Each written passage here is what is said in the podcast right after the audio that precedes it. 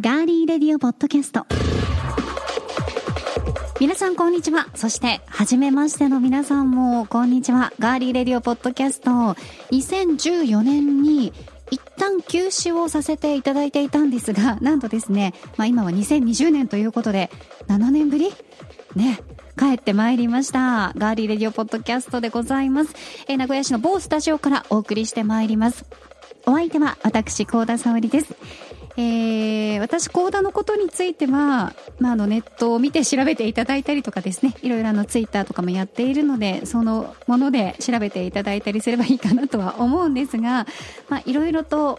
こう喋るお仕事をね、やってまいりまして、この7年間もそういったものをずっとやってきてはいたんですが、気持ち新たに再び新生ガーリーレディオポッドキャストとしてお送りしていきたいと思いますので、えー、リスナーの皆さんどうぞよろしくお願いいたします。そしてこのガーリーレディオポッドキャストに欠かせない人物が一人いましたけど、もう7年前なんでね、こう皆さんも忘れちゃってるかもしれないので紹介しましょう。ディレクター、足立 D です。よろしくお願いします。どうも皆さんご無沙汰しております。足立でございます。 7年ぶりですね忘れられないあの人は死にましたっていう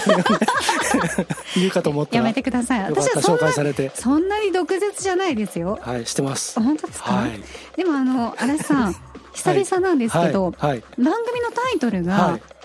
リーレディオポッドキャストじゃないですかはいそうですねガーリーで、ね大丈夫ですかねそうなん ですよそこなんですよ。そこなんですよ。変える必要ありますかね。いやちょっと喋ってる人にガーリーさが足りないとか。そもそも僕はガーリーじゃないですからね。間違いますからね、はい、そうですねねなんかちょっとこう違うとかダメっていう、えー、まあ、ご意見もあるかもしれないですけど、はい、これは番組名ということで、えー、はい、はい、皆さんあのご容赦いただきたいと、ね、おなじみのという、そうですね「オールナイトニッポン」はいつまでたっても「オールナイトニッポン」だとそれと一緒ですねゴールドがつくだけではい、違いますこれもゴールドつけてガーリーレテオポッドキャストゴールドに いいかもしれませんけれども、、まあ、よろしくお願いします、はい本当久々でちょっとワクワクが止まらないです、ちょっと緊張してます嘘ですいやいや嘘です よね、はい、もうちょっと貯めて言いましょうよ、はい、嘘ですよね、はい、はい、さあ足立さん、はい、今回なんですが久しぶりのガーリーレディオポッドキャスト何の話をしようかなと考えておりまして、まあ、あの過去のね、ね、放送回、まあ、いろいろありましたけれども、はい、面白いね いや本当笑えますよね ゆるゆるのゆる的な感じで、えー、やっぱりあれぐらいのね、はい、あのざっくばらんな感じがこのガーリーレディオポッドキャストに合っているのかなとは思っていたんですが、はい、やっぱりあのそのゆるさはそのままに、今回は新型コロナウイルスで、えーはい、やっぱりね、あの普段通りにできないことも多い中、はい、皆さんがどんなことで幸せを感じてるのかなっていうことについて、はいえー、最近たびたびと考えるたびたびとって日本語おかしかったですがうん、、たびたび考えたりすることがあったんですよね。で、あのー、そしたらちょうど2020年版の都道府県の幸福度ランキングというのが発表になっておりましたので、はい、ぜひ、まあ、そのランキングを見ながら進めていこうかなと思っております、はいかしこまりましたはい最後までお付き合いよろしくお願いいたします、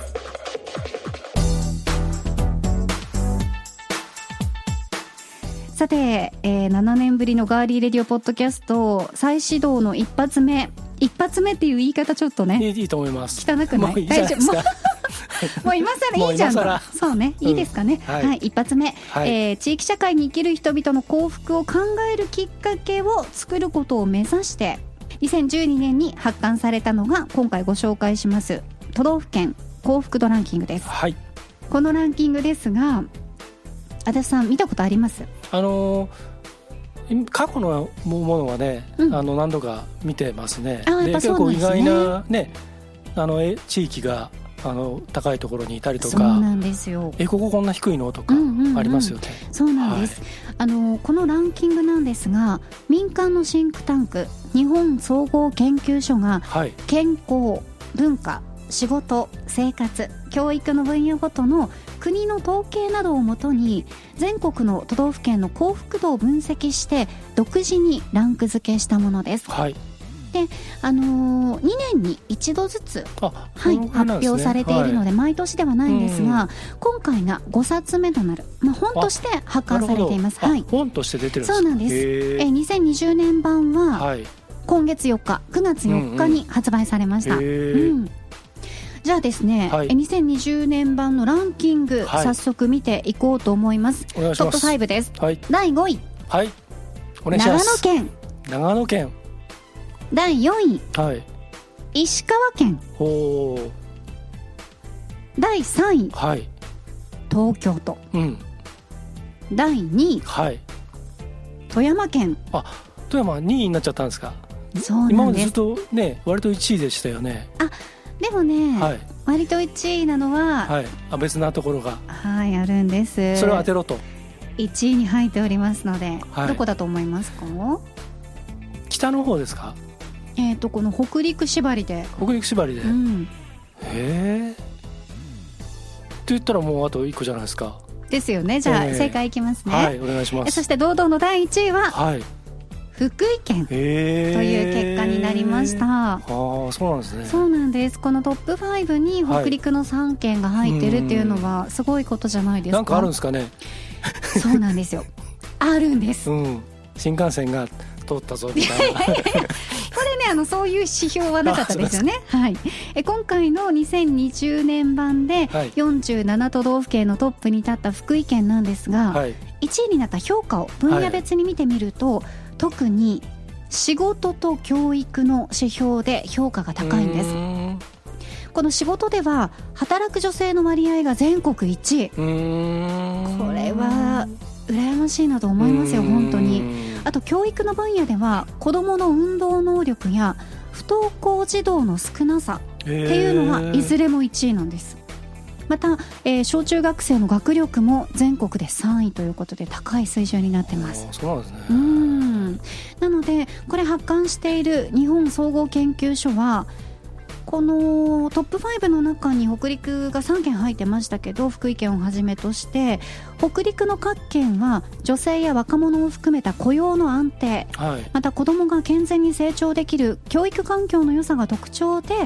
順位を押し上げているとへー幸福度ランキングは順位だけにこだわるのではなく自分が住む地域の特徴や課題を客観的に知るきっかけにしてほしいとされていまうす。ーうんんあのちょっと前にあの NHK の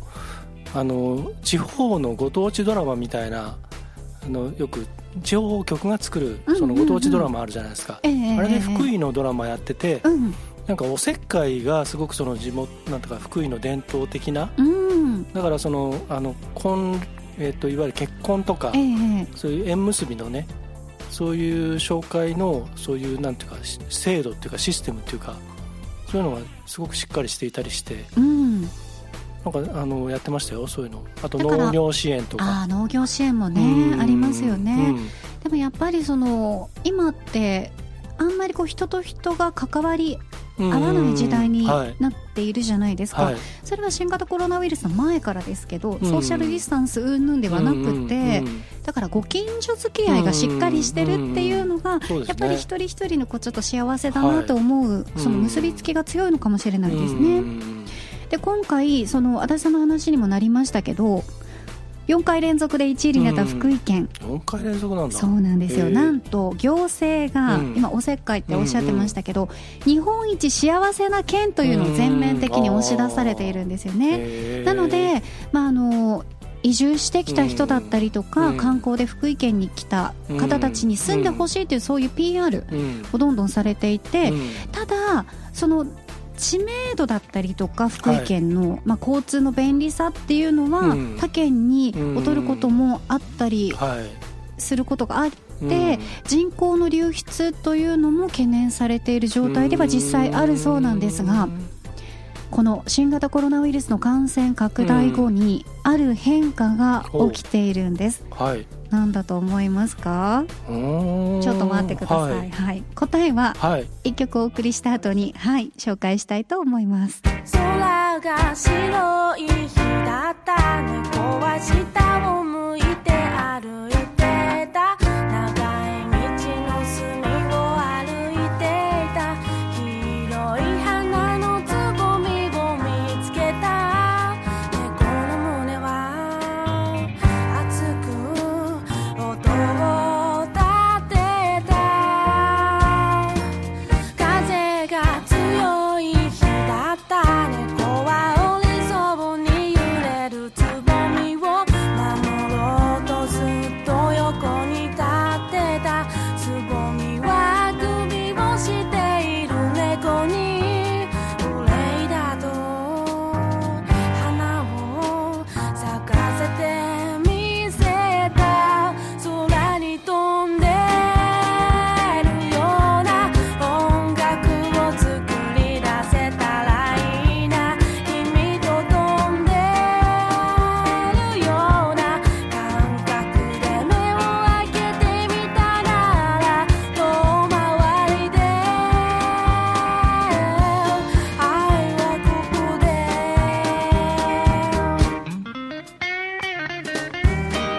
お送りしたのはウッドベースとピアノと歌のユニット京都を中心に活動中ですミカとヤスのアルバム「握手」から「黄色い」でした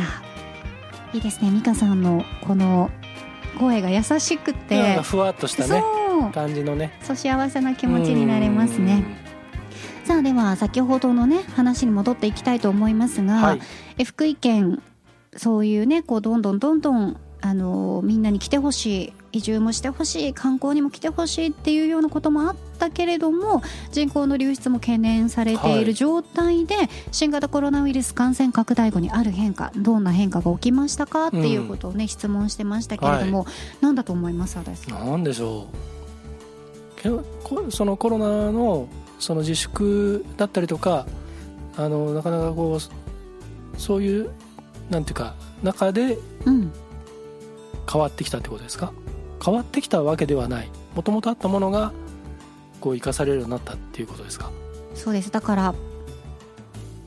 相談が増えたっていうことなんですけどお相談がまるの相談が増えたということです何でしょう正解いきますあおよ願いします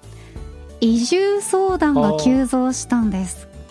え福井に移そ住するっそう移住したいってていうのが、はいはいはいあのすごく増えたということえでそれはなぜえ例えばですね先月8月、うまあ、1ヶ月の福井県への移住相談窓口への相談件数っていうのは、はこう春頃からすると2.5倍に跳ね上がっていて、いはい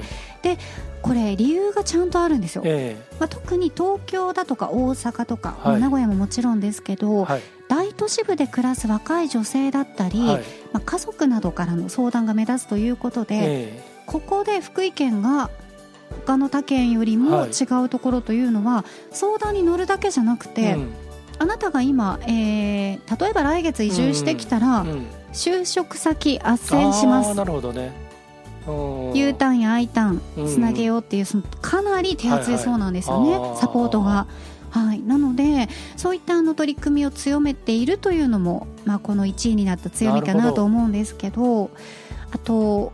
実際にその移住をされた方の、まあ、感想としては、満員電車ではい毎日1時間から2時間以上追勤あー通勤うんうにん費やしてた方が、はい、同じ町内の農業や観光に関わる施設の職場までうん、現在は車ではいはい10分余りの通勤時間にうん、うんなりましたと答えていらっしゃる方もいますしまあ、都会の人は特にね電車乗るのにちょっと抵抗がそうなねんですよねあるから車でうんうんうんね、行けばその誰かとこううん接しなんかいわゆる濃厚接触はそうそうそう避けられますしねそううんそれだけでも安心ですよね、そうなんですよあとはあのインターネットがあれば、うん情報面でも都市部との差はそんなにないと考えている方が実際多いそうです、ああ福井だけ繋ねがらないということはないですからねそういうことなんですよそう でも福井イオンがないんです よね、そうなうの、ん、福井だけないんですってえあのそうなんだう今は知らないですけど、うん以前はなんかそれが割と有名な話で、えーなぜか福井にはイオンがないっていうへえまあなくても別にいいですけど他他のものがね 他のものがありますからね、まあでも実際に足立さんは福井県行かれたことあありま僕すか昔はあの仕事でうんそれこそ月1ぐらいでも行ってましたし、あのー学生時代はあの、ね、泳ぎに若狭湾とうかん水晶浜の方とかカニを食べに行ったりとかカねニサバ、あサバもね、はい、美焼味きしいサバがねめちゃめちゃ美め味しちいゃでめすちゃよね美味しいですからね。あのーそうですねもう福井は割とあの食べ物も美味しいし人もいいなという感じの印象が昔からありますね,、そうで比すね較的ね中部エリアから近い、うんうんその北陸三県の中では一番ね手手前前でですからねすから、まあ、そういった部分では、うんうんうんはい、私もあの温泉とか結構好きであれ福井は何温泉が有名ですか、えっ、ー、とねあわら温あわら泉でとすかねやかっぱりあとは福井県かな山中山城も福井ですっけ山中あれは温石泉川はか石川の方じゃないですそかっかそっねかそっはかそっいか、でもやっぱね、う北陸はなんだかんだねうん北陸三県はいろんな文化も含め食べ物もいいですよねそうですね、はい本当にあの敦賀インター降りた後にはいはい巣がある昆布館とかテンションが上がるんですよ、ねあー 小餅昆布をあそうそうそうそう そういろ小い餅昆ろね布好きですもんねあ好なきたですねはいもうお,、はい寿司も小餅昆布がいいっていう、 ありますけど、はいまあ、余談になりますがちなみに、えー私たちが住む愛知県はいを含む東海3県、うんえーランキング今年のランキング2020年版でいくと、はいえー岐阜県が14位、うん愛知県が13位うん三重県が12位といううことで、うんもうわりかし上位の方に。うんありましたね3分の1ぐらいのそうとでころすにそういでるすとそうですはいうんでまあ足立 D が育った静岡県ははい21位、うんうん低いんだいやいやとんでもございません私が育った長崎県、はいはい長崎はちょっと大変ですよね台風でねそうなんですよねねえ気の毒ですけど頑張ってほしいですねはそうですね、はえーなんとはい43はい位でございましたいえーなんでやーねやっぱりこれほらそ師れなり匠に住んだ人の調査でしたっけ、あそうですその外から見た、はいそのあの町に住みたいなじゃなくて、はいそのそこに住んでる方々のアンケート分析あの分析なのでこれうはん健康文化仕事生あー活教育の分野ごとの分なるほどねあ析なのーそういうことかで行政の取り組みも含め、そういうことです、えなので住みたい街ランキングとかとはまたちょっと違うんですよね指標がねそうなんで、すよそそんなう低んいんですか長崎まあそうですねやっぱりあの仕事面ということであー雇用のは関、係とかそういうことですねうんまあなかなかその九州だとやっぱり長崎に住んでた、まあ私もそうですけど、うん他県に出てますし、うんうんうんまあ一番近い他県で行くうとん福岡で、うんあの働くっていうこともね多いいとは思うんですよねはい、まあ、そういったことがありますけれども、あそうか観光とは違うもんねそうなんですよ、うんなるほどね分野別がねちょはいっと違ったんですが、まあ、今日ご紹介しました2020年版の内容を、はいまあ、しっかり知りたいなということははい、あの各都道府県の知事さんたちもね、んこういったもの見られたりしてるそうですよ、うんうんうんうんまあ、分析の、ね、本ですからね、うんはいはい、47都道府県幸福度ランキング、書籍、ね、ぜひひはいちょチェッっとクして他のね県もチェックしてみたあいですねそうですねチェッはクいしていただきたいと思います。はいはい、まあやっぱりあの幸せへの第一歩は心の健康。小田さんどこ住みたいですかえ私ですか？はこの愛知そう県ですねから例えば出るとしたらうーん、やっぱり海があるところがいいので。うん暖かいとこがいいから。あー南の方がやっぱりいいですかそうですね。やっぱり南育ちなんで、うん南がいいです四かね。国の南側とかあ、いいですね。あでも長崎がいいですーかね。あやっーぱりね、育育ったところ。ももう本当にね、皆さんに言いたい、うんこの時期はね、はい夕日が素晴らしいですよ。本本当にはいぼーっとね、釣りしてると。うんあ小アジが釣り小アジが山ほど釣れますからね 南蛮漬けが食いたいなそうそうなんですよ小アジのね本当に骨ごといけますからね,、はいそうですね私が育ったところは、はいあの日本一のはい うんアジの町ですかえーそうなんですからはいそうなんですへーアジフライの聖地って言われてますからねはいそうなんですか皆さんググってくださいよ、、はいいですちかょっとググっ松て浦市ですはいはいはい、わかりました松浦市アジフライの聖地はい、はいじゃあちょっとチェックしてくださいはい、お願いしますはい、まあアジフライもねそうですけれども、うんやっぱり美味しいものを食べると、うんうんうこんう気持ちが幸せになるっていうことないですか、ありますありますははいい、僕らはね特うに、ん、そうですよねあの美味しいものさえあれば、うんはい何でも頑張れるっていうそうです。美味しいもの と、あの美味しいお酒があれば、お酒はがねい、はいひたすら頑張れるんですが。相変わらずこのそう番なんです組は酒推しで そうですよ。いきますけどね,、はいもうねこれからの季食べ物節、特にねうん、美味しいですから日そう本酒なんです。はい。はい秋の時期はね、え美味しいものがいっぱいなんですが、はいここではいお知らせでございます。はいはい。あの大手のお弁当チェーンはいで皆さんがよくご存知だといえばはいベントマンさんはでいす。皆さん知ってますかね、愛知県がね、まあたくさんあってはい。あと関東だと埼玉にうん。 3店舗ぐらいあって、ええその他のエリアはちょっとないんで、うんご存知ない方もいるとは思うんですけどね、あのもともとは、はい大手のはいお弁当チェーンの一員であった、はいこのベントマンの創業者の方が、はい名古屋で仲間と一緒に立ち上げたのが、はいこのベントマンなんですよ。そうですねはいで足立さんなんとですねは来い年の3月で、はいベントマンさん、は30歳のお誕生日30周年を迎えられます。お おめめででととううごござざいいます。ということ盛り上げでていかなきゃそうなんですよ、はいこの30周年の節目を前に、はい現在はいとあるプロジェクトはがい進んでいるということで、はいクラウドファンディング行われているんですよね、ええはい足立さんちょっとこれ紹介していただいてもよろしいですかあのまあ、ベンクマンさんがですねあの、まあ、と今小田さんが言ったみたいにええ30周年に向けていろいろ盛り上げていくんですがやはりその長いその年月の中でそのオーナーさんたちがねあのご高齢になったりとか代替わりがあったりとかいろんな部分であのどうしてもちょっとお店を続けられないオーナーさんがいたりとかええまあ、そういったところもいろいろねあのせっかく美味しいまた地域評判のお弁当屋さんなんでそれをまあ残してっていただいたりとかだつないでっていただいたりとか、まあ、そういったことでそのいろんな意味で盛り上げていこうということでそのおなるべくたくさんの人も巻き込もうと、うん要するに資金を集めるだけじゃなくてええ巻き込もうっていうことでですね、はいはいはい一緒にみんなで盛り上がっていきましょうとでたくさんの人で美味しいものを一緒に食べましょうというのがこの企画だそうです、うーうんんなのであのよくねあの支援、まあ、クラウドファンディングってご存知の方たくさんいると思うんですけどもはいいくらかその投資投資というか支援することによって何がしかのリターンがあるというものですが、まあ、とかくそのリターンがねふわっとしてたりするものが多いと思うんですけど、はいはいはこがちらきが送られてきたことあります とかね、なんはかいよくわかんない、なんかメールが来て終わりとかね、なんだそれってのありますけど、どこだとは言わないですけど、うんた私ただち応大援人しなたのいで気持ちがね、そうですよそうそうだから別にハガキが来たって別いにいいんですそよれでもいいメんールですがよ。来たって嬉しいんですあ頑張れ頑そう張れ、うん、って思えるところはね。そうそうそうそうそうでこれはベントマンさんの場合はですね、例えどばういう感じになってるんですか1500円で支援するとするじゃないですか。はいそうするとねなんとね1800円分のそのお弁当が買えるチケットがうんもらえて、えってこと300円得すはるんですよね。お弁当結構その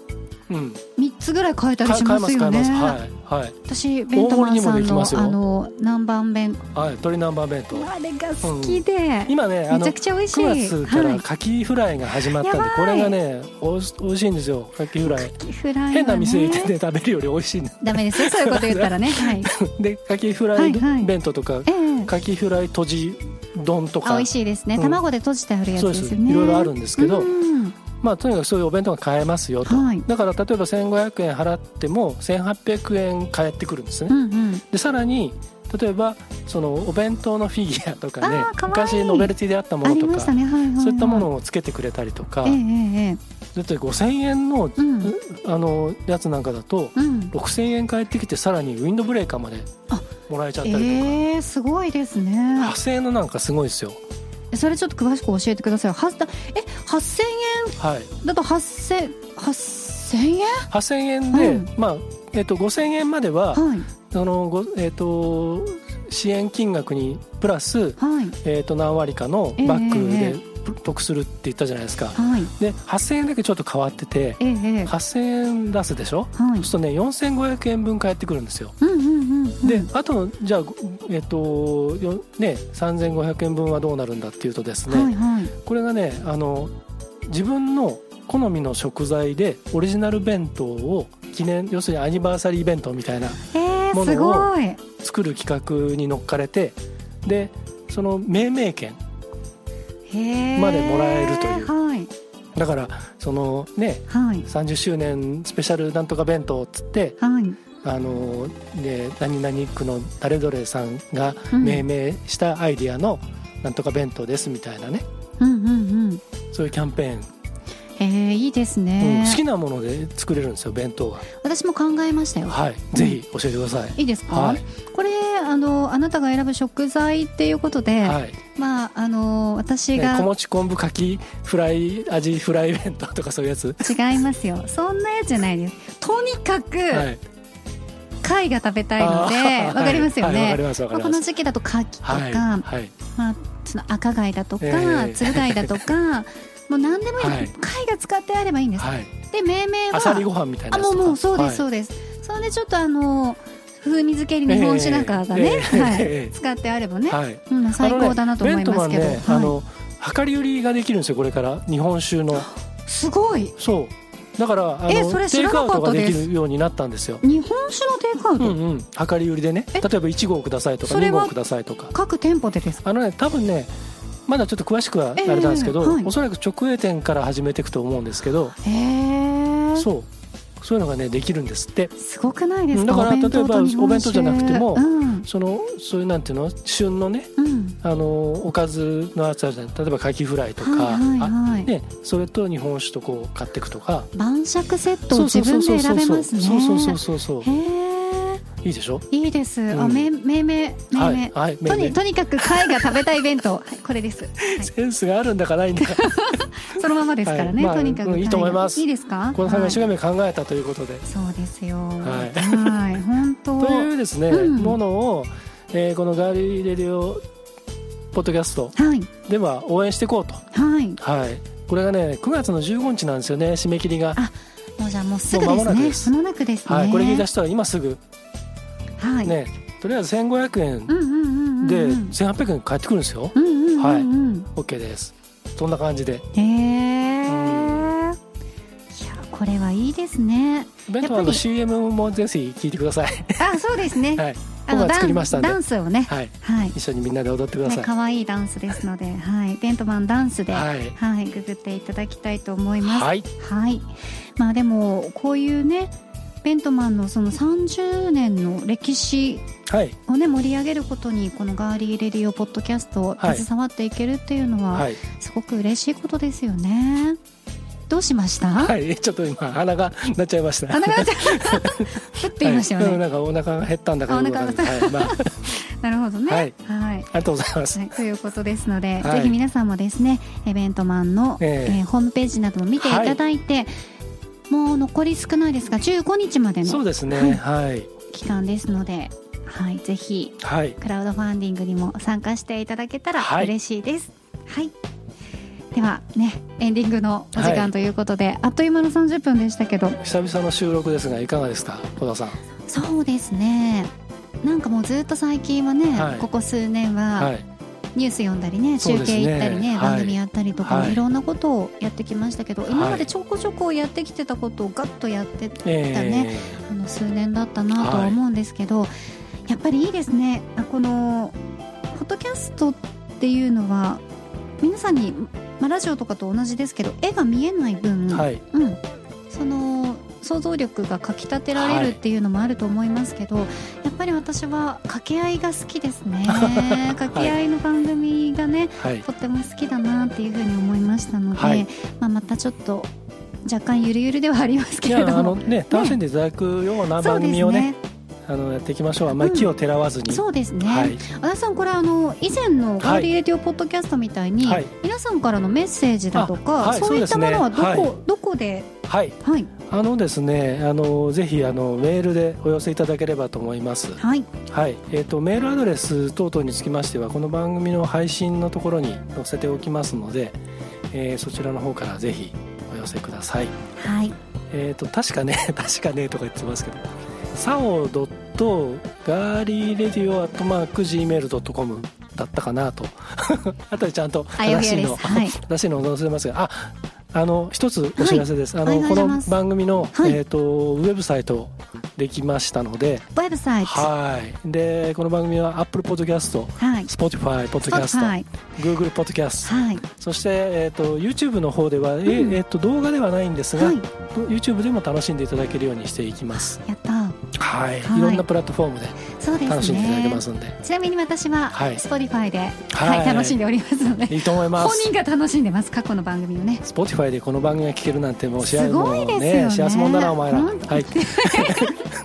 寝るときに聞くとね、はいちょっと寝れなくなるうんという可能性もありますけれども、そうですねはい、ということで、はいまあ7年ぶりお送りしてまいりましたガーリーレディオポッドキャスト、はい次回もはいはいぜひ楽しみにしていただきたはいいと思続いきまますすが、よちゃんとそうですねこれからは、はいあのこれからはって いうか7年も間を空けたりはしませんので、ええはいはいご安心していただきたいと思います。どはういぞお楽しみに、ガーリーレディオポッドキャストここまでのお相手は私高田沙織とえーディレクターの足立でしたどうもありがとうございましたまた次回お楽しみに